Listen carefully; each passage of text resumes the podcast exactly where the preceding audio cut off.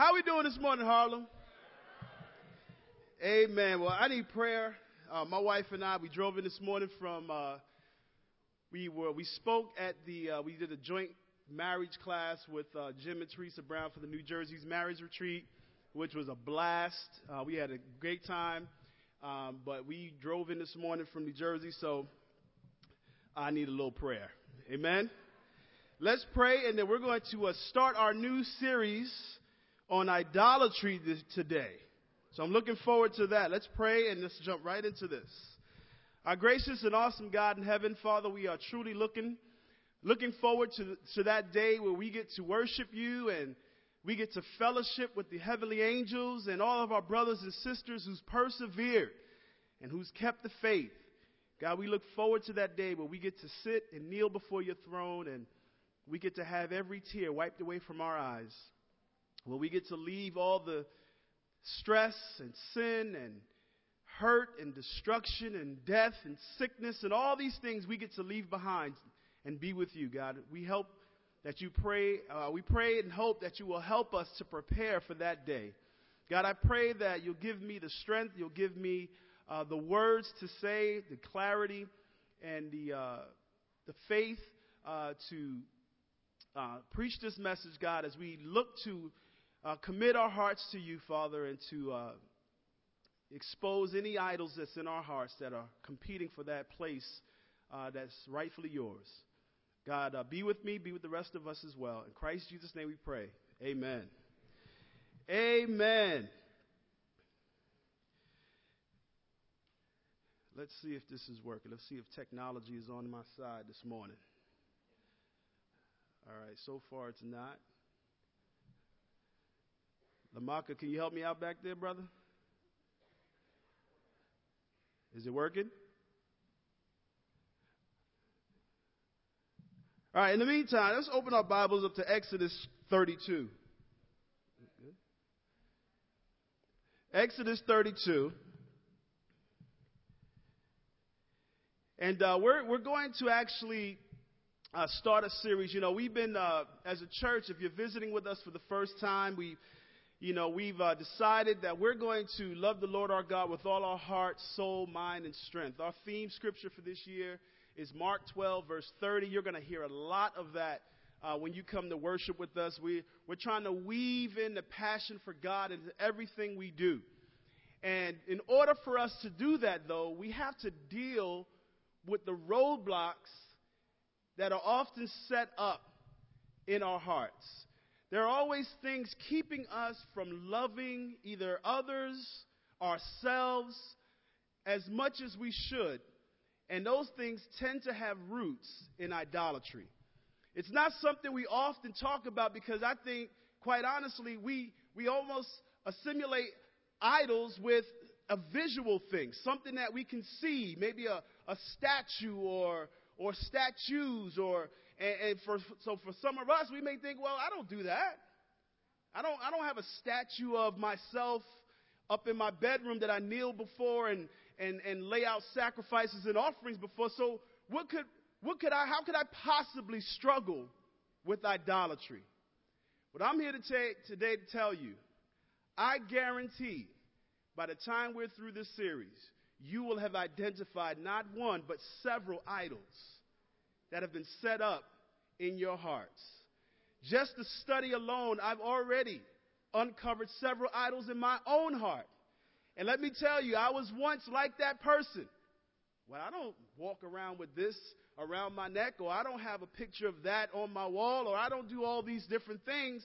But I guarantee you, there is always something in our hearts that are competing for the place that rightfully belongs to God Almighty. How are we doing back there, fellas? Are we good? No? All right, not yet. All right, anyway, many years ago, the Chicago Tribune reported the story of a New Mexico woman who was frying tortillas. When she noticed that the skillet burns on one of her tortillas resembled the face of Jesus.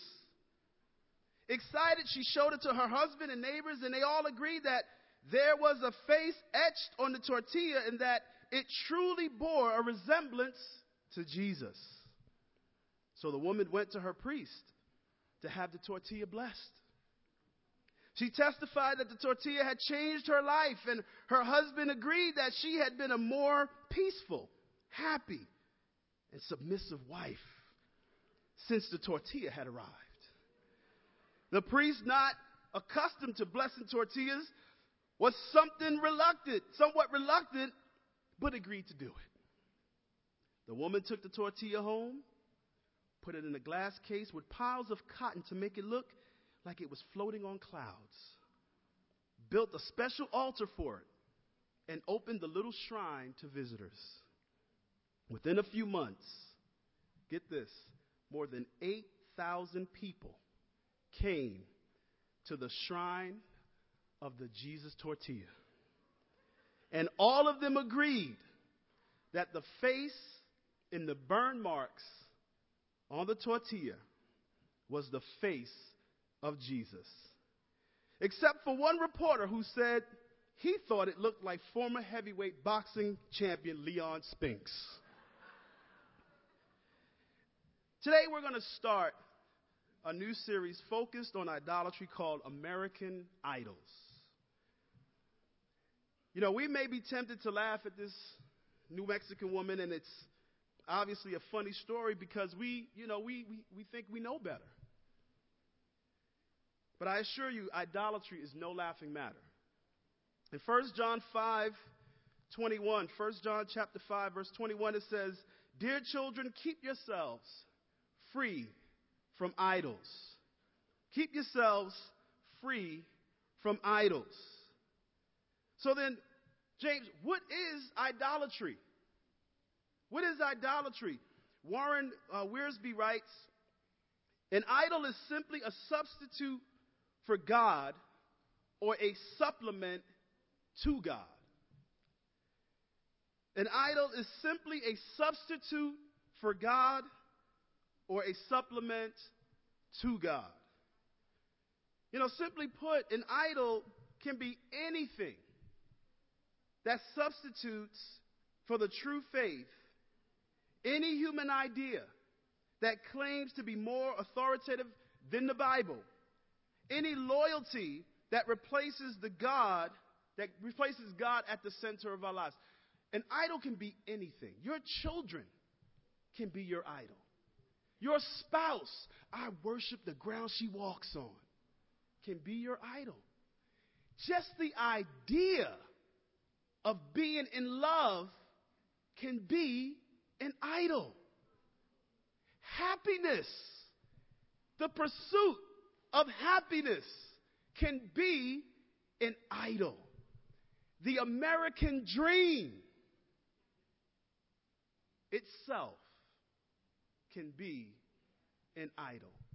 We've had people brave incredible circumstances to come to America in pursuit of the American dream. I remember having a conversation with a brother who migrated here, and he told me, "Bro, I honestly believed the stories growing up that the streets in America are paved in gold. And I came here to see it for myself." I mean, it's amazing. So just the idea alone, we can worship, we can long for it, we can work so hard to achieve. Some of us right now are killing ourselves to achieve the American dream.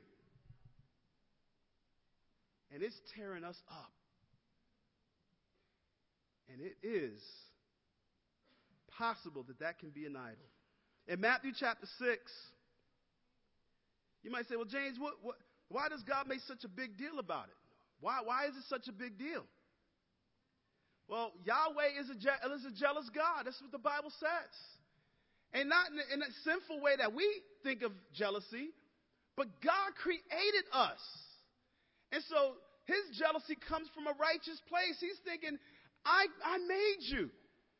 I created you to love you and for you to worship me for your own good. So why would you replace me with something else I created? And so God has been battling idols since the day he made man. In Matthew 6, verse 24, it says, "No one can serve two masters. Either he will hate the one and love the other, or he will be devoted to the one and despise the other. You cannot serve both God and money." How do you know if idolatry has taken root in your heart? Well, here's a litmus test. Ask yourself this question. Is there anything in your life right now that you would hesitate to give up if the Lord asked you to? You think about the rich young ruler. Jesus said, "Go and sell everything you have and then come follow me." His idol was money. Jesus didn't command everyone to follow him to give up all that they had. It was just that this man had a serious issue with an idol in his life, and Jesus says, "Give it away." In other words, separate your heart from this thing and then come follow me. Then come follow me. And the man walked away sad because he had great wealth. He could not see his life without his money. And we could be the same way. You know, you may not be worshiping a tortilla with the face of Jesus on it, but how about a $20 bill? How about your time?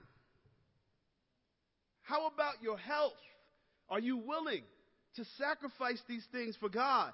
Ephesians 5, verse 5. Are we good? Oh, amen. All right. Thank you, Jesus. Ephesians 5, verse 5. "For of this you can be sure, no immoral, no impure or greedy person, such a man is" what? "An idolater, has any inheritance in the kingdom of Christ and of God." You know, when we allow our desires to run our lives, those desires become our gods. Sex, impurity, greed, these desires become our idols. And as we see here, we can forfeit our heavenly inheritance unless we tear down these idols in our lives. You know, worship is in our DNA. Some people say, "I'm not a religious person." Neither am I. But we worship something. Everyone worships something. You may not worship Jesus. You may not worship Allah.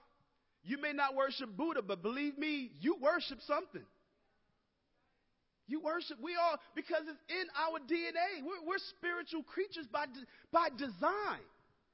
And so our nature gravitates to idolatry because the sinful nature is at war with the things that God wants. And so we gravitate to idolatry. And this is why God makes such a big issue about this, because he made us to worship him, not because he needs our worship, but for our own good. God is like, focus on me. Devote your heart to me. Otherwise, you will devote your heart to something that will overpromise and underdeliver. In Deuteronomy 10, verses 12 to 13, "And now, O Israel, what does the Lord your God ask of you but to fear the Lord your God, to walk in all his ways, to love him, to serve the Lord your God with all your heart, with all your soul, and to observe the Lord's commands and decrees that I'm giving you today for your own good." For your own good. You know, parents, and some of you know, we know what it was like. The parents are commanded, what did our parents tell us? Don't play around the stove. It's hot, you'll get burned. Right? They didn't tell you that because they wanted to ruin your fun of playing in the kitchen and exploring. They're just thinking you're gonna burn yourself, we gotta take a trip to the ER, gotta listen to you cry all night. No, stay away from the stove, you're gonna get hurt. I love you. Listen to me. Our parents taught us how to cross the street, right? Why? So we don't get hit by a bus. So those loving commands, you don't question your parents' love for you when they tell you things that will eat your vegetables. I don't want to, I don't like them. Trust me. 40 years from now, you'll be doing it anyway. Start now. Eat them. Why? They'll make you healthy, right? Loving commands from our parents. So the commands we see in the Bible from God is not to ruin your fun. It's not to make your life miserable. These are loving commands coming from a loving parent who knows better. God knows better. He doesn't throw all these principles of the Bible as just because he likes the way they sound. He does it because he doesn't want us to fall from grace. He doesn't want us to give our hearts away to idols. You know, we can find several ingredients in the Exodus account when God had his people come out of Egypt, and right away we see they struggled with what they were accustomed to back in Egypt. They were surrounded, their culture evolved around the many idols the Egyptians worshipped. It was always hard for them because when you think about it, the Egyptians prospered while the Israelites were enslaved.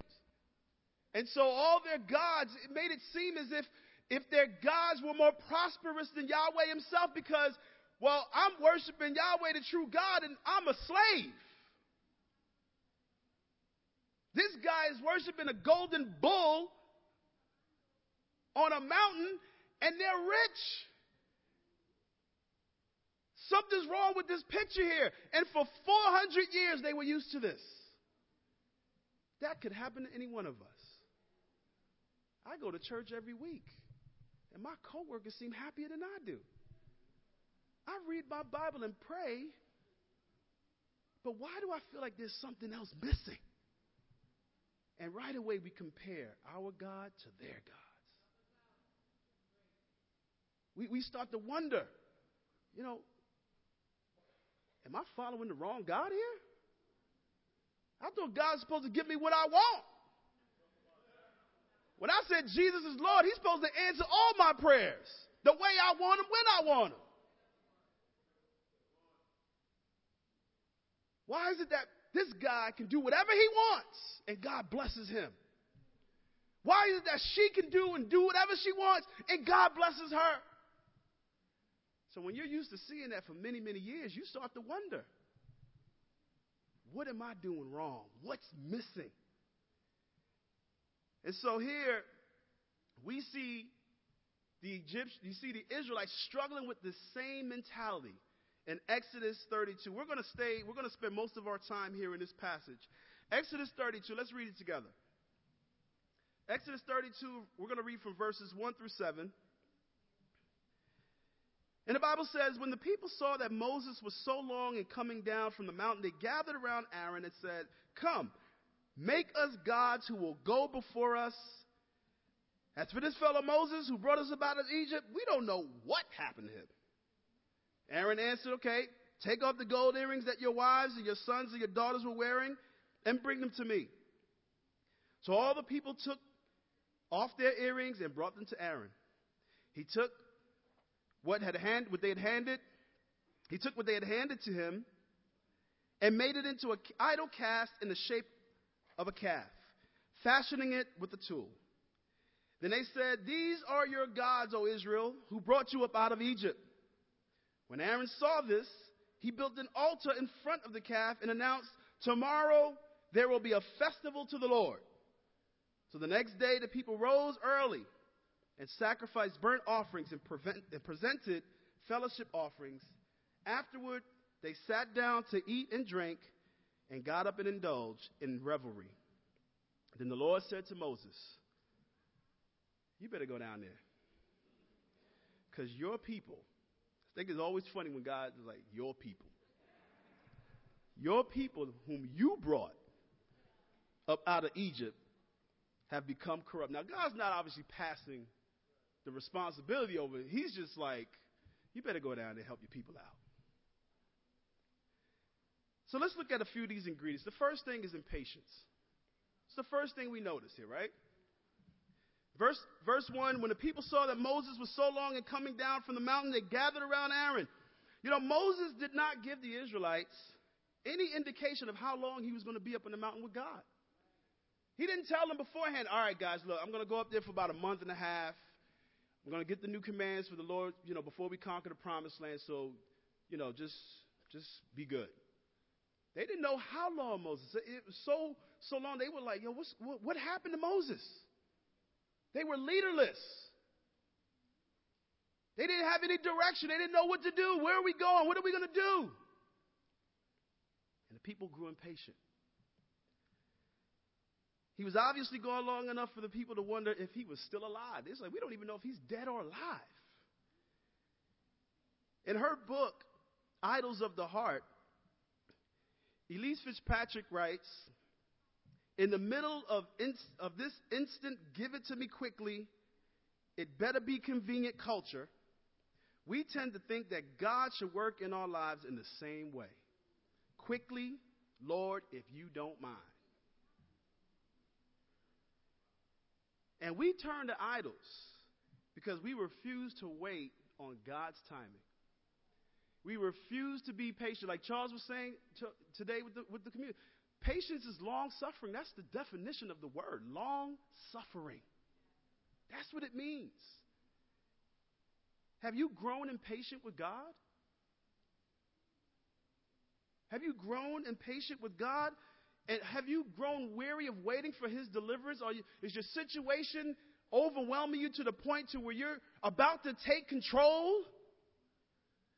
See, we seek satisfaction from forbidden sources because we don't want to wait for satisfaction to come from the legitimate source. And so we, too, can be just like that. We don't know how long it's going to take, so I'm not going to wait. I want it now. The second ingredient we see is doubt. As for this fellow Moses who brought us out of Egypt, we don't know what has happened to him. You know, impatience often leads to doubt, which is another ingredient to form an idolatry. Doubt often leads to uncertainty. And you think about this, they had two choices. They could either continue to walk in faith or they could choose to doubt. And we see this oftentimes in the church. We start to doubt whether or not we're a part of the kingdom of God because of uncertainties. Impatience leads to doubt. Things aren't changing the way I wanted to, so I don't know if I'm in the right place. And we start to doubt.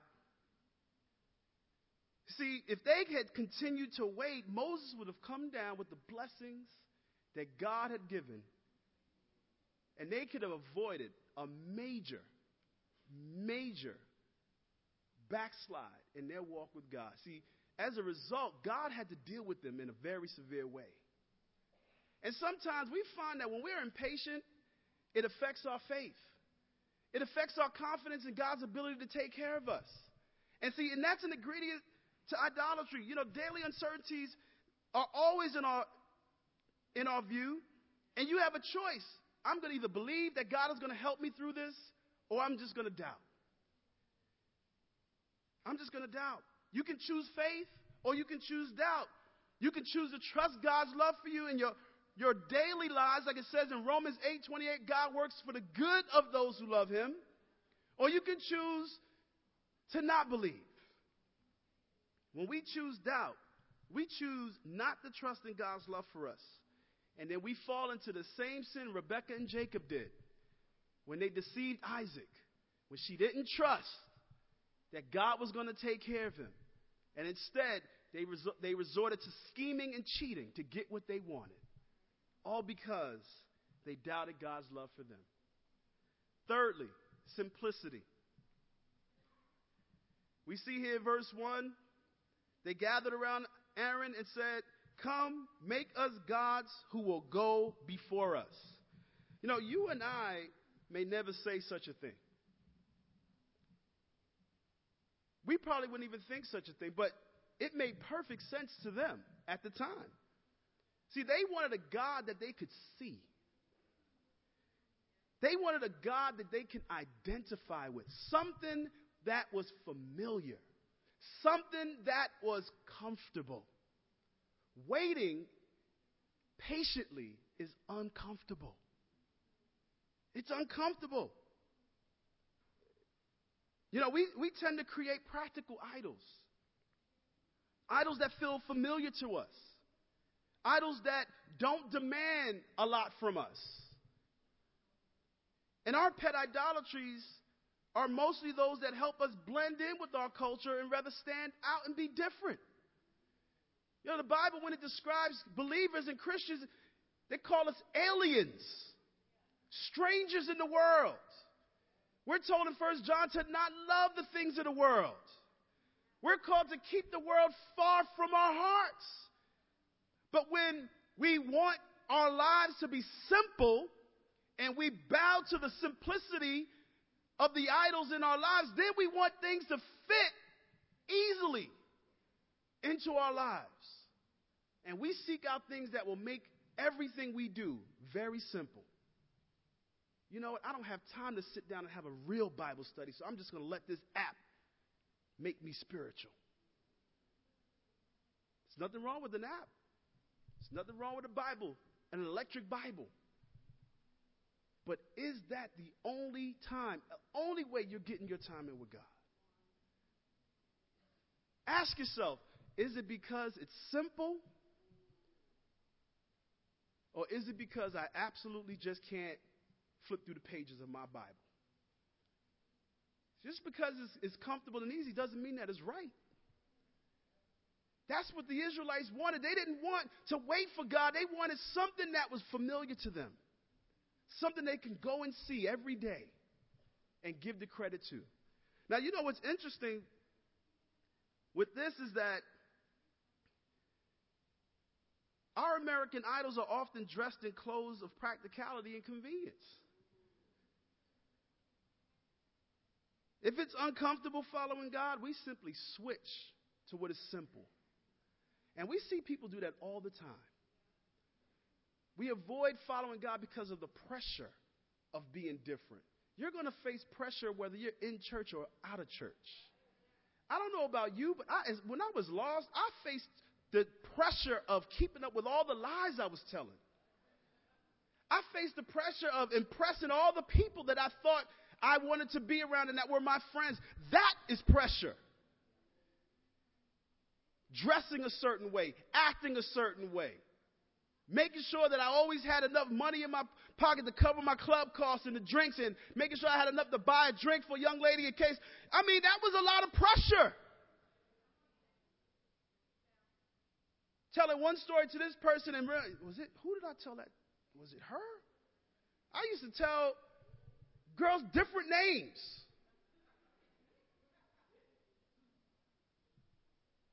I couldn't remember who I told who. Hey, it's me. Hoping that they would say who it was so I could remember who I'm talking to. That is pressure.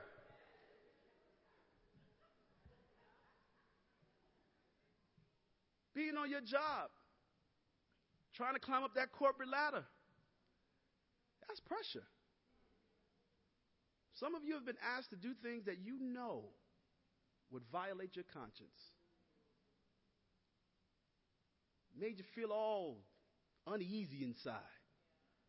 That's pressure. But loving somebody who loves Jesus, that's pressure. Coming to God 2 days a week for 2 hours is pressure. Reading your Bible? I mean, we read newspaper longer than we read our Bibles. Let's be honest. Come on.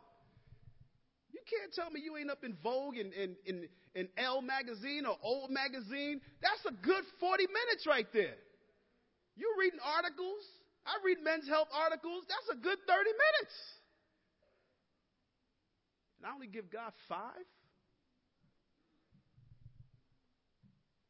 Next ingredient, ingratitude. Ingratitude, 32 verse 1, it says, "As for this fellow Moses who brought us out of Egypt, we don't know what has happened to him." You know, it's funny how the people referred to Moses as this fellow, right? It's like when things start going, we start disconnecting ourselves from people. It's like, yeah, I don't know what's up with our leaders.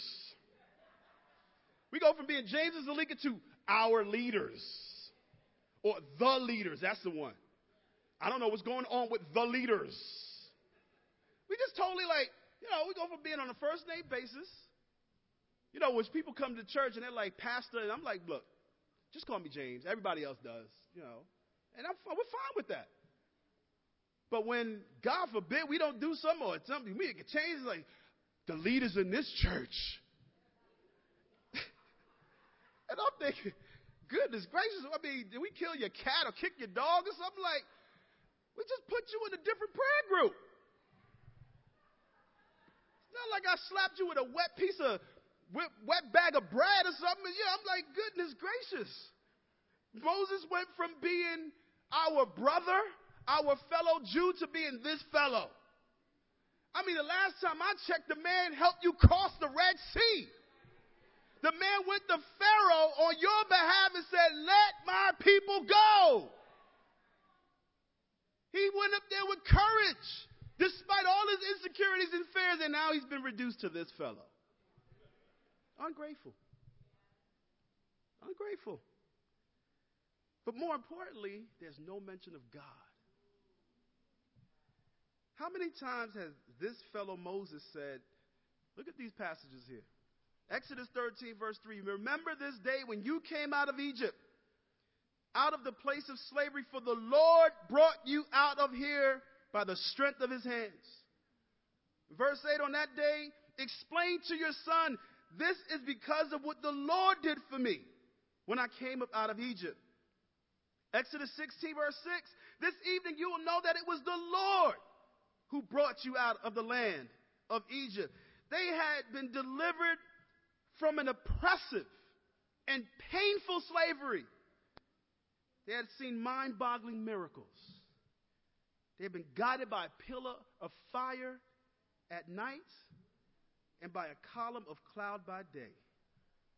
They vowed to obey everything God had said to them. Yet, although they knew God, they neither glorified him as God or gave thanks to him, as it says in Romans 1, verse 21. We are no different. We too have seen mind-boggling miracles. We've seen people recover from drug addiction. We've seen fractured marriages become whole. We've seen people come to Christ, and you were thinking, how in the world? I've sat down and studied the Bible with people, and I'm thinking, man, this is going to take this. You know, brother, you're going to need some help. I mean, we're going to have to pray and fast, and before you know it, it's like, I'm ready. Jesus is Lord. And they're still faithful. And I'm thinking, wow, that's amazing.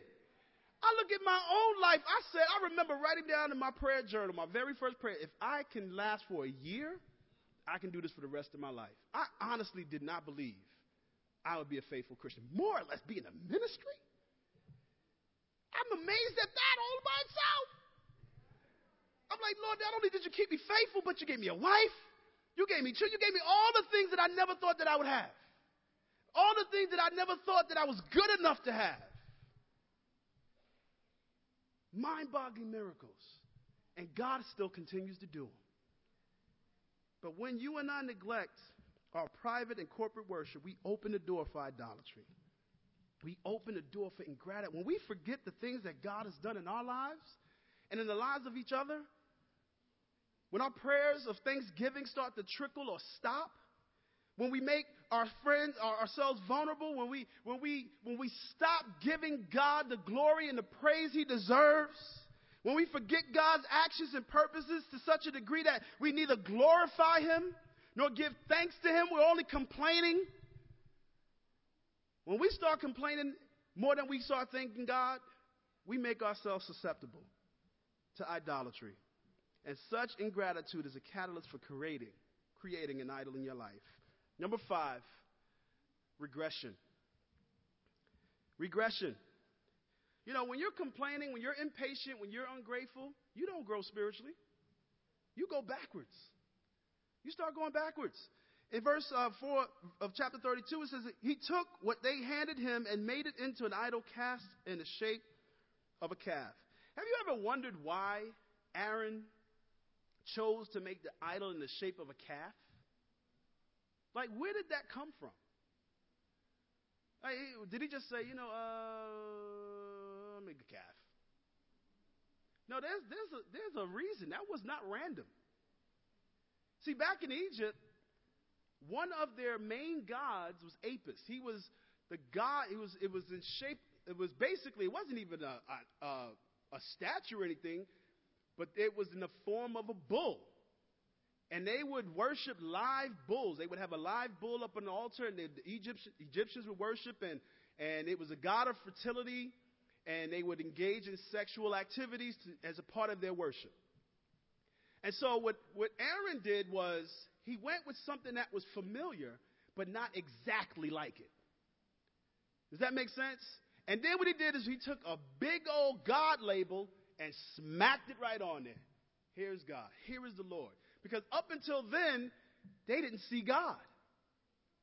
So by doing so, they were actually trying to replace the holiness. They were taking the holiness of God out of the picture. And they were putting God in a box. Something easy for them to understand. Something easy for them to get and grasp. And we can be the same way. We want God to be in a box where we can wrap our minds around.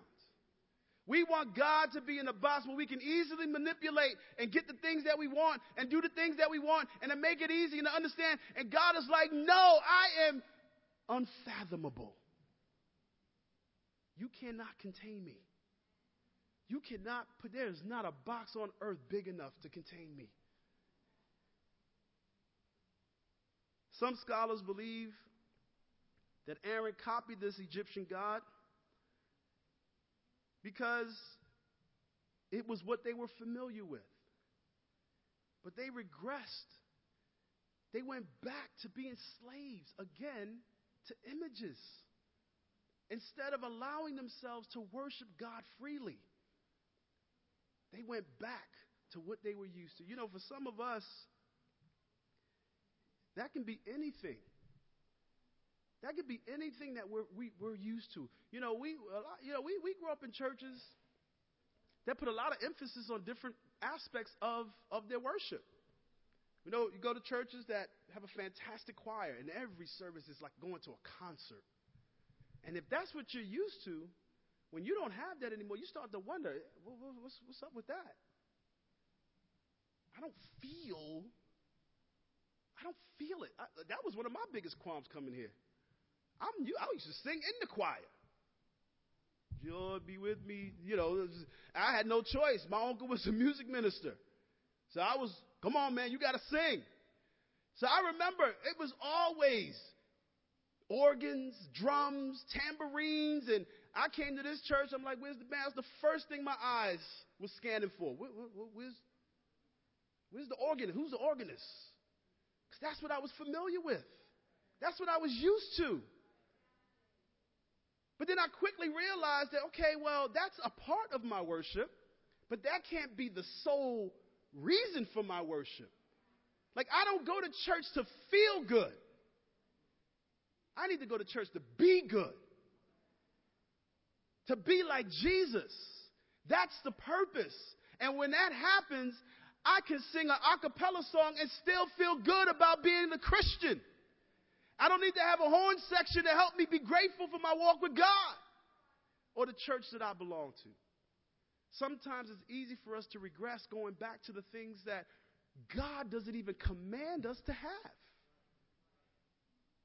God doesn't command us to have an incredible worship ministry in the New Testament. He encourages us to sing hymns and songs and spiritual songs to one another. How about we do that for Bible Talk this week? Sing to each other. Now, I know some of them Bible Talks are going to be crazy, but everybody's singing off key, but we're going to sing the Lord because it's coming from a real place, right? I love hearing us sing. I love hearing us worship. I love that when we can come together, it's organic. It's organic. It's uninhibited. It's real to me. When you can come and you can sing and you can worship together and praise God without feeling like you need to warm up to it. The next thing is compromise. We're coming down to a close here. Compromise. Verses 4 and 5, he took what they handed him and made it into a cast idol, an idol cast in the shape of a calf. fashioning it with the tooth. Then they said, "These are your gods, O Israel, who you brought up out of Egypt." When Aaron saw this, he built an altar in front of the calf and announced, "Tomorrow there will be a festival to the Lord." You know, it's not hard to see what Aaron was trying to do. You know, he's basically saying, okay, well, if you must have an idol, then let's call it the Lord. Let's not abandon the first commandment, even if you insist on breaking the second one, which says, cast no graven image in the place of the Lord. That's exactly what they were doing. But these type of compromises are dangerous. You know, when idolatry is rarely outright. It takes time, and it starts in our mind. And it develops, and it starts to develop over time in our minds, and it starts to affect our thoughts. And before you know it, you're finding yourself compromising. You're finding yourself, because you want it to be simple. You want it to be easy. You're seeing things that's hard for you instead of realizing that, no, God could be teaching you perseverance. God could be teaching you endurance. God is working on your faith. Instead, we start to complain, and then we start to feel like, man, well, why is life so hard if I'm a Christian? And if God really loves me, then He would work it out for the good. He would give me what I want. And then all these things can affect the way we think about our walk with God. And then we start to compromise, because idolatry starts in the heart. It exploits our deepest desires, it overpromises, and it underdelivers. You know, if the idea of marriage is one of your idols, if that's a part of your American dream, there is a possibility that that can overpromise and underdeliver. You know, I wish I could stand before you and say that everyone that gets married is happy. Just like I can't say that every parent is a happy parent, or that our kids, for that matter, are happy to have the parents that they have. There's no promise to any of these things. And that doesn't mean that any of them are bad. Some people can be extremely happy being single. I don't want to be married. I'm not trying to share my stuff with nobody. I like my things the way it is. You know, took a lot of getting used to when Z and I got married. I'm like, oh, yeah, that's right. It's our stuff. You know, I like my things a certain way. She liked her things a certain way. I'm like, all right, you know, we got to work this out, sister. You know what I'm saying? I need at least, you know, half of the bed, you know, but we worked it out. Over time, you work it out. But, I mean, just the idea that I need this to be happy. My life will not be complete without this thing. If I don't reach this part, if I'm not successful in this, if I don't, you know, you put this pressure on yourself that God doesn't put on you. You know, in our married class, just to give you guys a little sneak peek about, you know, one of the things we talked about was acceptance or understanding. What does God command? You know, a lot of spouses drive each other crazy because we think that the goal is understanding each other. But nowhere in the scriptures does God command us to understand our spouse. You will never fully understand your husband, woman, because you're not a man. You're not a man. We think differently. We are designed different. Our whole perspective on everything is different. And brother, let me tell you, I don't care how many books you read. I don't care how many marriage classes and seminars you go. You will never fully understand your wife. You just won't. So, therefore, accept it. That is in the scriptures. The Bible says accept one another. Forgive one another. Love one another. All those accepting, that's in the Bible. It is. But when we feel like, man, things should be a certain way, we start to compromise because our expectations are not met. No, my kids should be A students. Where is that? That's your expectation. God didn't give you them to be A students. God gave you them to love them and to teach them his ways, to accept them, to love them, to work on their hearts, to work. Is being an A student great? Absolutely. Absolutely. You may get in a great college. They may get a fantastic career. But what about their salvation? Where are your priorities? You know, people think, well, I want to get married because I can't stay pure. So sex becomes their idol. That becomes the goal. Let me ask you something. Is it promised that when you marry your spouse that they'll always be able to have sex? What if they get terminally ill and they're unable to perform in that way? What happens when you put all your eggs in that basket and that be the reason you got married and now you cannot have that? You start to compromise. Well, God understands my situation. And now happiness becomes an idol. Because I deserve to be happy. God wants me to be happy. I'm not happy in my marriage. So God would understand if I go and get my needs met elsewhere. Because he's unable. She's unable to meet that need. And we compromise. And we make it spiritual by putting God on it. Just like Aaron. They made this calf and said, tomorrow we will worship the Lord. But you know what ends up happening is the last thing. Corruption. You see, idolatry has this ability to corrupt everything we do once it takes root in our hearts.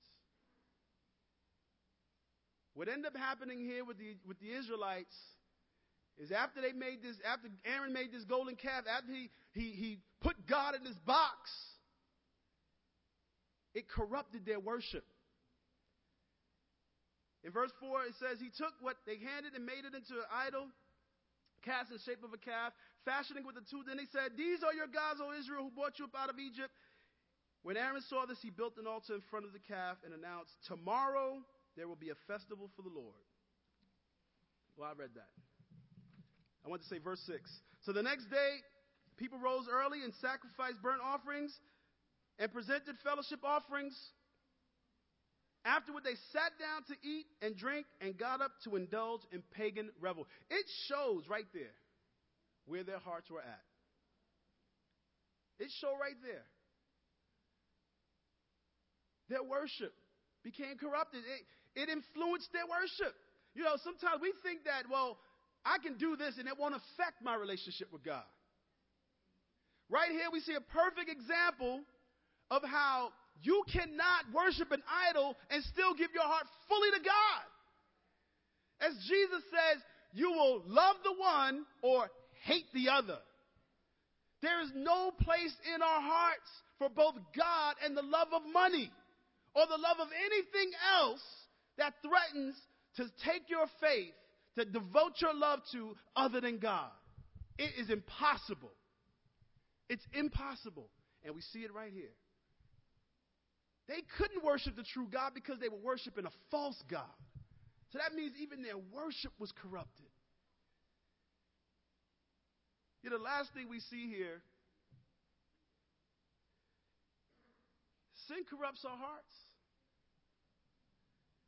In 32 verse 7 it says, then the Lord said to Moses, go down because your people whom you brought out of Egypt have become corrupt. Now, up until this point, they were okay. It says that they became corrupt. In Titus 1 verse 15 and 16,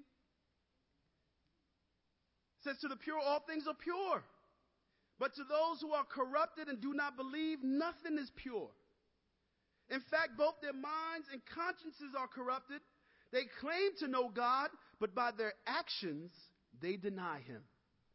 They are detestable, disobedient, and unfit for doing anything good. You know, the Bible doesn't hold anything back. It doesn't sugarcoat anything. God is not going to say, you know what, it's okay. You guys, you know, go party, do whatever you want, drink it up, smoke it up, and then come let's have a good time on Sunday. No. Because your conscience will be corrupted. You'll be singing, you'll be taking communion, and you'll be like, man, how can I do this after what I did last night?